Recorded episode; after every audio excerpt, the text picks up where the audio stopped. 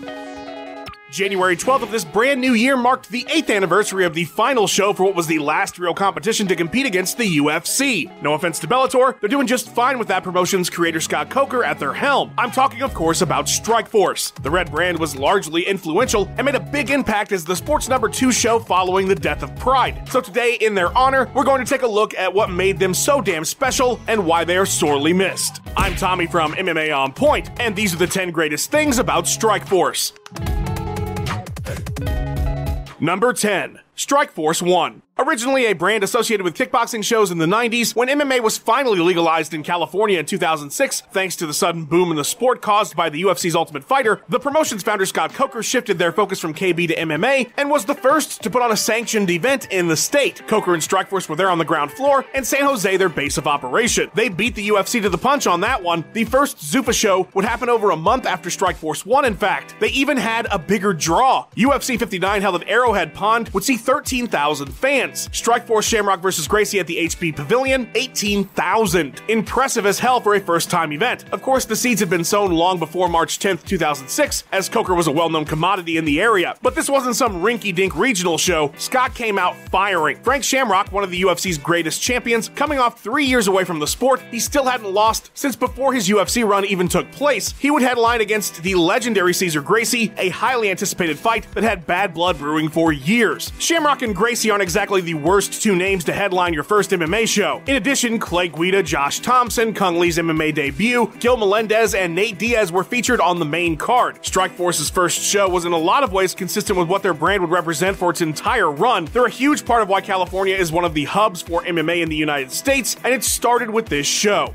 Number 9, EA Sports MMA. It may be one of the reasons that the incredible Fight Night games don't exist anymore, which is definitely a bummer, but the precursor to the current run of EA UFC video games was, for all intents and purposes, a Strikeforce game. The debut trailer was shown, in fact, at Strikeforce Fedor vs. Rogers, fittingly with the two headliners going at it in digital form. While the UFC wasn't fond of playing well with others as it pertained to their fighters' likenesses in products that aren't strictly UFC, a perfect example being the war they had over Randy Couture's involvement with this very game, Strikeforce had no such qualms, and as such, a ton of their fighters were featured on the roster. 75% of the roster, in fact, 47 out of 63 featured fighters. The rest comprise of legends not bound to the UFC besides the natural, standouts from Japan, and awesomely Eddie Alvarez, who at the time was in Bellator tearing it up. The game was well received by critics, getting many scores of 8 and 9 out of 10 from major publications, nearly comparable to the beloved UFC Undisputed 3, which would come out two years later. Please don't kill me, Tom, for comparing these two games. I'm not saying EA MMA is a masterpiece but with Electronic Arts being one of the biggest game publishers on the planet, the project was a huge win for Strikeforce and allowed that dev team to dip their toes into the MMA waters before starting up the EA UFC series, which benefited from their earlier experience. Thanks, Strikeforce. Number 8. The Nashville Brawl. Gentlemen, we're on national television. All right, so at the time, it was most definitely considered a black eye on the sport. Strikeforce Nashville aired on CBS. As Gus Johnson pointed out famously, that's national TV. The three fight show was going terribly by casual fan standards. CBS drew in 2.9 million viewers, and most of them aren't going to understand three fights that are five round decisions that in several cases featured heavy grappling. But they sure got their money's worth after the main event if they stuck around. Jake Shields was being interviewed after defending his middleweight title against Dan Henderson, a huge victory when MMA's Loki appeared appeared next to him seemingly out of nowhere Jason Miller. Mayhem had lost to Shields less than a year prior in a bout for the vacant middleweight title, and he was inquiring about a rematch in the middle of the show during Jake's big moment in the CBS spotlight. Shields wasn't too fond of this, and neither were his friends, the Scrap Pack. You know, Nick and Nate Diaz, Gil Melendez. What preceded was basically just Miller getting stomped into the ground by a whole bunch of angry people, while Gus Johnson desperately tried to regain control of the broadcast. As you can imagine, the brawl was big news and just more reason for people who hated MMA to pile on top but you have to admit it was entertaining. And hell, if it happened in 2021, we'd be talking about how good it was for business like Khabib and Conor's post fight dust up. Sometimes these things happen in MMA. A lot of testosterone in the cage. Number 7. The Melendez Thomson title trilogy a NorCal rivalry with metal on the line all three times. These two had three absolute wars. Gil Melendez and Josh Thomson were quintessential Strikeforce. They represented the strong upper tier talent pool the promotion had from its inception to the UFC absorbing it. Thomson would lose the inaugural bout for the division's title against Clay Guida, Melendez taking it from Clay in his next fight. After a single defense, the two would meet for the first time in 2008. The least memorable of their trilogy, Thomson scored a UD win, only the second ever loss in Gil's career. A year and a half later, the two would finally finally meet again after several failed attempts to put the bout together. By this time, Melendez had captured interim gold. He would unify the titles in their second encounter at Strikeforce Evolution, a 25 minute masterpiece that would crescendo in the fifth, Sports Illustrated's round of the year 2009, and seen by many outlets as the fight of the year period. When Josh and Gil met the third time, Melendez had successfully defended his title three times. People were arguing that he was the best lightweight in the world. Their final battle was a back and forth banger that would be the last bout of Gil's Strikeforce run, scoring a narrow split decision win before moving on to the UFC. As trilogies go in MMA, this one is often forgotten by fans and criminally underrated. Seen as second tier at the time simply because the letters UFC weren't attached to it, this rivalry deserves more love.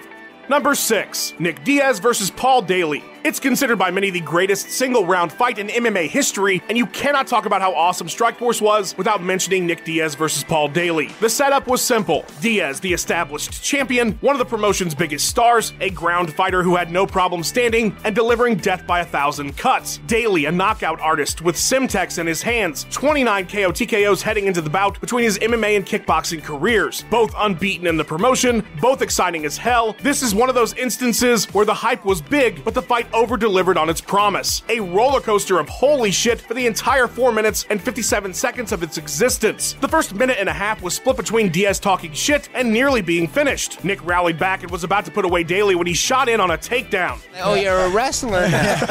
Diaz was then almost stopped a second time. Did I mention this is only a single round? With 30 seconds left, Nick rose from his grave and finished off Semtex with a TKO. Seriously, does MMA get much better than this? An absolute classic, one of the fights that made Diaz the star he was when he entered the UFC. More on that in just a bit though. Number 5, the heavyweight GP and the rise of Daniel Cormier. One thing that Scott Coker has always been brilliant at is hitting us with those nostalgia feels, and how better to drum up all those memories of our beloved pride than having a good old fashioned Grand Prix. Everybody loves the GP, especially a heavyweight one. This eight man tourney was stacked. Fedor, Bigfoot, The Reem, Fabricio Werdum, Andrei Arlovsky, Sergei Kharitonov, Josh Barnett, Brett Rogers. Now, there were some delays. What was meant to take all of 2011 took that and a decent chunk of 2012 to finish, but it was still good old fashioned fun. The story of the quarters was, of course, Fedor falling a second time, now to Bigfoot Silva. Reem beat Werdum. The other side of the bracket wasn't as interesting as Barnett murdered his way to the finals. Then something awesome and unexpected happened. Bigfoot Silva was set to take on Overeem when Alistair was suddenly pulled from the event a month before the show. That doesn't sound great. In fact, there was this whole weird issue between the promotion and his management. Reem would be snatched up by the UFC to fight Brock Lesnar, though. He was just fine. But Silva needed another opponent now. How about this new guy, Daniel Cormier? He's an Olympian, but he doesn't have a ton of MMA experience experience yet, sure, why not? A massive underdog, DC shocked the world when he KO'd Bigfoot in the first round and then defeated Barnett to win the tournament. What a legend! DC had arrived, and the rest, as they say, is history. Number 4. The Legend of Nick Diaz. There are a lot of fans who still to this day don't get the hype behind Nick Diaz. Once he re-entered the UFC in 2011, he got one win, was defeated in two title fights, and what the hell was that Anderson Silva bout? But you have to look at his Strikeforce run. There are two things about Nick that drew people in. One was of course his exciting style. To Diaz, the ground was meant for submission attempts, not control. And if he was on the feet, he was throwing insane volume, overwhelming his opponents with flurries, while he himself absorbed incredible amounts of punishment. His six Strikeforce bouts saw six wins and five finishes. He would defend his title three times before re entering the UFC. The reason he was immediately paired with GSP is because hardcores had been begging to see the fight. The GSP Hunter, as he was coined on forums. The other aspect of Diaz that appealed to so many was his truly anti establishment mentality. He was stone cold Steve Austin, but in real life. There was no authority he didn't have a problem with, and he let it be known, flipping off Shamrock at their presser, the Strikeforce brawl, all the trash talk. He was on the outs with the promoters, the media. It was Nick versus the world. Dana White had said many times he would love to have Nick back, but he's too wild. Imagine Dana saying that today of anybody. The legend of Nick Diaz was largely born of his time in Strikeforce, and it was awesome. Number 3. Fedor loses. You want to talk about one of the biggest moments in the history of the sport. Fedor truly losing a bout for the first time. Everyone remembers where they were when they heard that the last emperor had fallen. I say heard because this was on Showtime. Emelianenko's promotional debut against Brett Rogers on CBS saw 5.5 million viewers. Monster numbers. His second fight was on a premium channel that didn't have The Sopranos or Boardwalk Empire. 492,000 people tuned into Showtime and saw history. To put that in perspective, I picked a random card from that same year, UFC Fight Night 20 2020, 2 million people watched Gray Maynard versus Nate Diaz. So it's safe to say some of us missed a fight we probably would have watched. After nearly a decade of dominating the heavyweight division, Fedor found himself caught in a triangle armbar against Fabricio Werdum a minute into the bout, from which he could not escape. That final sequence felt like 13 years. It seemed as if there was no way this was actually happening. This was Fedor we're talking about. When the tap finally came, it sent shockwaves through the sport. Emelianenko was at the time the best heavyweight in the world, but between this loss and two more following it, all under the Strikeforce banner, the paradigm was shifting. Strikeforce had produced one of the most memorable moments in MMA history. What more could you ask for? Number two, the rise of women's MMA. We didn't know it at the time, and certainly Elite XC should get a bit of credit here too, as they were the first promotion to put a women's bout on live TV at Elite XC Destiny between Gina Carano and Julie Kedzie, but Strikeforce deserves a place in history for really ushering forward into the mainstream women's mixed martial arts. You have to remember that at the time, Dana White was adamant that the UFC would never put on a women's bout. When are we going to see women in the uh, UFC, man? Never. Never? Never. and while Strikeforce was a strong number two, with their existence ending in 2013, had they not peaked the UFC's interest in Ronda Rousey, women's MMA could have likely still been relegated to smaller regional promotions, never getting the boom that it had since Rousey took the MMA world by storm. Strikeforce went hard. Their first ever women's title fight, Cyborg versus Carano, it was the headliner for their Showtime event. By the way, it did better numbers than Fedor versus Werdum, again to prove my point. Carano was the biggest star women's MMA had ever had, and Chris absolutely dominated her. Cyborg would continue her incredible run at featherweight, tearing through the legendary Marloes Coenen, Jan Finney, and Hiroko Yamanaka before being stripped for anabolic steroids, establishing herself as one of the most dominant forces in the sport. Meanwhile, the bantamweight division would catch fire. Following title reigns by Sarah Kaufman and Marloes Coenen, Miesha Tate would become champion and start a rivalry with the hottest prospect in the sport, Ronda Rousey, culminating with the Rowdy one capturing gold and changing Dana White's mind about women's MMA. Strikeforce brilliantly promoted these divisions and deserves a ton of credit for getting us to Joanna versus Weili Zhang. Number 1. All the incredible talent.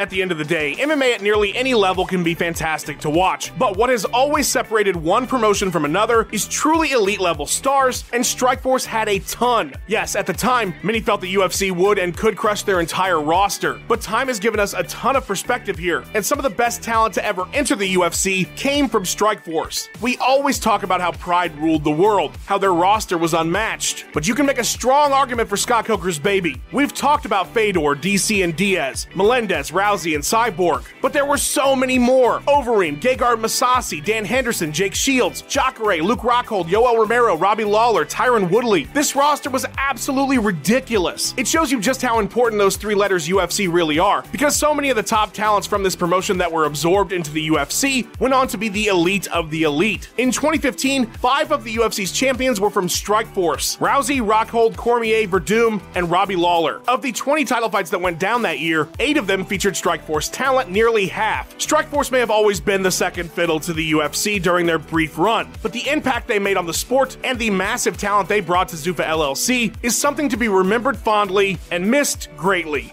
A big, big thank you to Ben Rosette, who provided that sweet tune you heard in the intro. Check out his music by clicking the link in the description and go give him a follow on his Instagram and Twitter page at Ben Rosette. Huge shout out to the legendary once and future King Tomas Welsh for editing this video together. Follow him on Instagram at Big Beat Visual. That's beat as in the band from Doug and not a forceful strike. Thanks for watching. Please give us a like and subscribe. We've got three new videos or more for you every single week. Let us know what you thought of the video in the comments below. Follow On Point MMA on Twitter and have yourself a wonderful day.